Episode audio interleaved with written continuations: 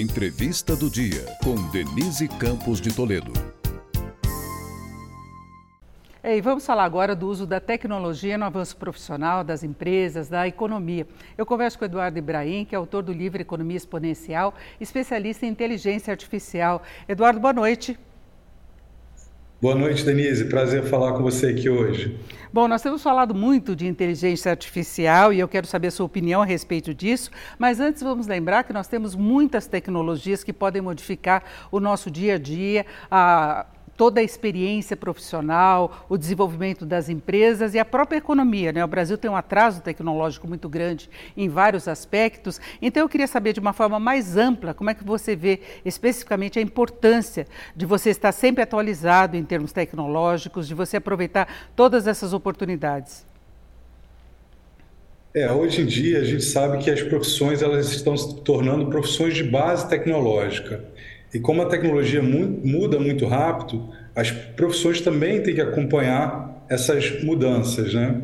Então, hoje, quando a gente fala de profissões como medicina, engenharia, direito, todas essas profissões utilizam de uma forma ou de outra tecnologia e, principalmente agora, tecnologia de inteligência artificial, que faz com que esses profissionais consigam executar suas tarefas de maneira muito mais eficiente e muito mais rápida.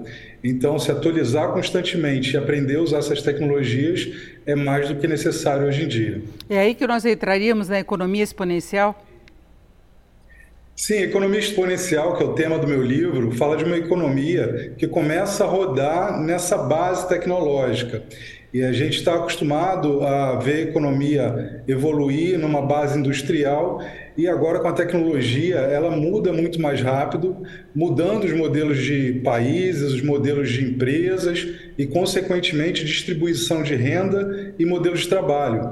Então, essa economia exponencial, essa economia que ela é digitalizada e aí ganha esse poder de crescer exponencialmente, é uma economia que funciona como uma plataforma social de tudo que a gente faz no mundo e, com certeza, as profissões e as empresas têm que se adaptar a esse momento para conseguir crescer é, de maneira também exponencial, junto com os outros países, como China, Estados Unidos, que continuam acumulando riqueza ano a ano de maneira muito mais rápida e a gente aqui no Brasil precisa se atualizar para conseguir acompanhar essa velocidade também.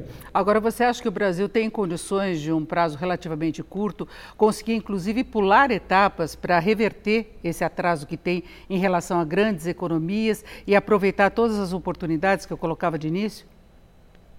Então, a vantagem desse mundo exponencial que a gente está vivendo é justamente essa.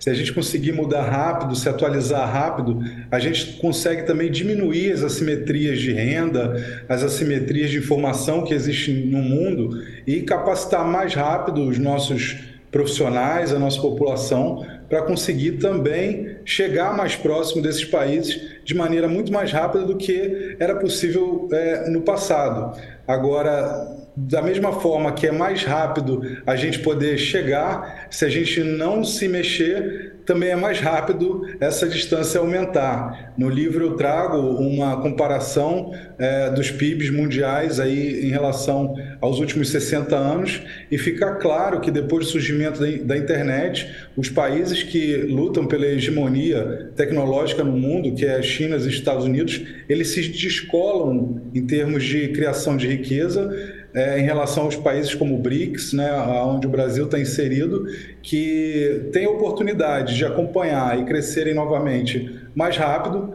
mas ao mesmo tempo, se não fizer isso logo, a distância também pode aumentar. Agora, a inteligência artificial deve acelerar muito esse processo de incorporação de novas tecnologias e de mudança de métodos mesmo em relação às empresas, em relação à gestão dos vários ramos de atividade. Agora, há muita preocupação também com o uso da inteligência artificial, que pode ter uso, inclusive, criminoso. Você acha que há necessidade de uma regulamentação, de uma legislação mais urgente para estabelecer parâmetros? Como é que se pode é, definir limites para o uso da inteligência artificial? Já que não há limites para a inteligência artificial, não é? É, tem muita gente que acredita que a inteligência artificial é a nossa última grande tecnologia da humanidade, né? Depois da, da, da energia a vapor, energia elétrica, é, a internet e agora a inteligência artificial como uma, uma tecnologia que transforma todas as outras, na verdade. Então é um poder gigante e quando a gente fala em tecnologia, a gente sabe que ela sempre pode ser usada de forma indevida, pode se tornar armas nas mãos erradas e a inteligência artificial não é diferente. Como essa tecnologia que tem um poder de transformar tudo que a gente tem em sociedade hoje, ela também precisa é, de um acompanhamento próximo da sociedade para que ela seja usada da maneira devida, é, com todo o seu potencial de criar impactos positivos no mundo. E como fica o reposicionamento profissional diante da inteligência artificial, que em alguns casos pode acabar substituindo até mesmo algumas funções, a mão de obra? Não é? Sempre houve essa preocupação com relação à incorporação de tecnologia, mas talvez a inteligência artificial dê passos mais largos, né? Sem dúvida, a velocidade e o impacto da inteligência artificial no mercado de trabalho é algo sem precedente na história. A gente vê que as profissões hoje que a gente estava acostumado a utilizar para distribuir renda no mundo e seguir esse modelo econômico, como eu falei no início, um modelo onde a gente é, determina como os países estão organizados, como as empresas estão organizadas, como os empregos serão criados para que a renda chegue na mão da população. É, essas profissões elas estão mudando completamente agora, a ponto de você ter setores que vão ter efeitos de autoprodução, que a gente chama na economia, usando essas tecnologias exponenciais, criam esses efeitos de autoprodução, onde você não tem necessidade de, nem de aumentar o investimento e nem de incluir novos trabalhadores para que aquela produção continue. Então, isso é, uma, é um efeito sem precedentes na história e acho que nós, como sociedade, é, temos que discutir isso porque isso cria é, uma série de, de mudanças que a gente está acostumado a ver na economia, a gente estuda bastante esses fenômenos, a gente chama esses momentos de mudança de estrutura de emprego de, de desemprego estrutural, quando a, a, estrutura dos empregos atuais ela muda e a, a, os trabalhadores eles não estão preparados ainda para os empregos da estrutura nova, então existe esse gap de desemprego estrutural. E isso é uma realidade que com inteligência artificial e a convergência da inteligência artificial com diversas outras tecnologias tende a ficar cada vez é, mais evidente no mundo, mas cada vez mais evidente na economia. Então, nós, como sociedade, temos que trazer isso para a mesa, discutir isso e reavaliar nossos modelos de trabalho e distribuição de renda, sem dúvida. É, inclusive, se fala que as grandes oportunidades de trabalho estariam ligadas exatamente à inteligência artificial e a outras tecnologias, exigindo uma atualização permanente dos profissionais, não é? Exatamente. Quando a gente fala da, das profissões que eu mencionei no início, por exemplo, né, o médico ou o engenheiro, é, eles são muito. Você pega a formação dessas profissões, ou mesmo economista, que eu falo muito no meu livro, Economia Exponencial, né? É, são, são, são formações que exigem é, um conhecimento técnico muito grande do profissional. E esse conhecimento técnico hoje ele é replicado por modelos de inteligência artificial. Então, isso tem um lado bom e um lado ruim. Né? O lado bom é que você libera o profissional para ele fazer tarefas que são genuinamente humanas. Né? Pega o caso é, do médico. Né? O médico ele fica muito preocupado, às vezes, até uma, em ter uma capacidade técnica muito grande de analisar um exame, uma radiografia, por exemplo, e hoje a inteligência artificial faz isso muito melhor que ele. E, ao mesmo tempo, como ele tem essa preocupação, ele não consegue, às vezes, tratar o paciente, ter tempo para tratar o paciente com uma maneira, de uma maneira bem humana, bem próxima é, do, desse paciente. E agora a inteligência artificial libera isso para isso, pra, libera ele para isso.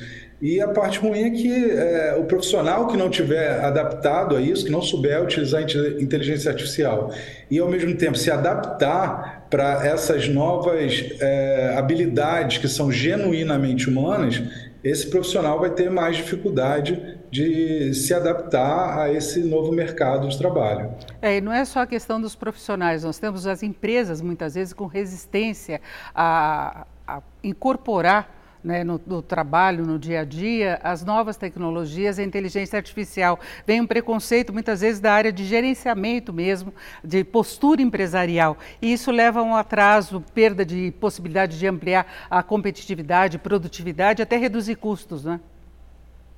É, excelente observação, Denise. Eu, eu, trato bastante dessas questões, dessas resistências ao crescimento exponencial no livro, que elas estão muito ligadas ao nosso pensamento econômico, que é de base industrial, e não é preparado para esse pensamento econômico de base tecnológica, que cresce de maneira exponencial e gera cada vez mais é, abundância de recursos nas cadeias produtivas. Então a gente cria muitas vezes escassez artificial de recurso para manter o nosso modelo de monetização industrial, quando na verdade a gente deveria estar tá produzindo mais na economia, fazendo com que a economia fosse cada vez mais abundante de recursos e que a gente conseguisse é, distribuir esses recursos de maneira é, mais ampla em toda a sociedade, né? e diminuindo aí é, pobreza, acesso à educação, cultura, entretenimento, é, mercado financeiro, tudo isso que a gente vê, uma série de empresas hoje buscando democratizar né, esses tipos de acesso, isso tudo a tecnologia ela pode proporcionar. Agora, a gente tem que estar é, bem consciente dentro das empresas como fazer isso para de fato conseguir democratizar os recursos sem criar as resistências é, por modelos é, econômicos que já estão montados aí há mais de 50, 100 anos e agora estão sendo quebrados por causa da tecnologia. É isso, eu agradeço muito a participação do Eduardo Ibrahim, que é autor do livro Economia Exponencial, ele que é especialista em inteligência artificial. Muito obrigada. Essa foi a entrevista do dia para o podcast do Jornal da Gazeta.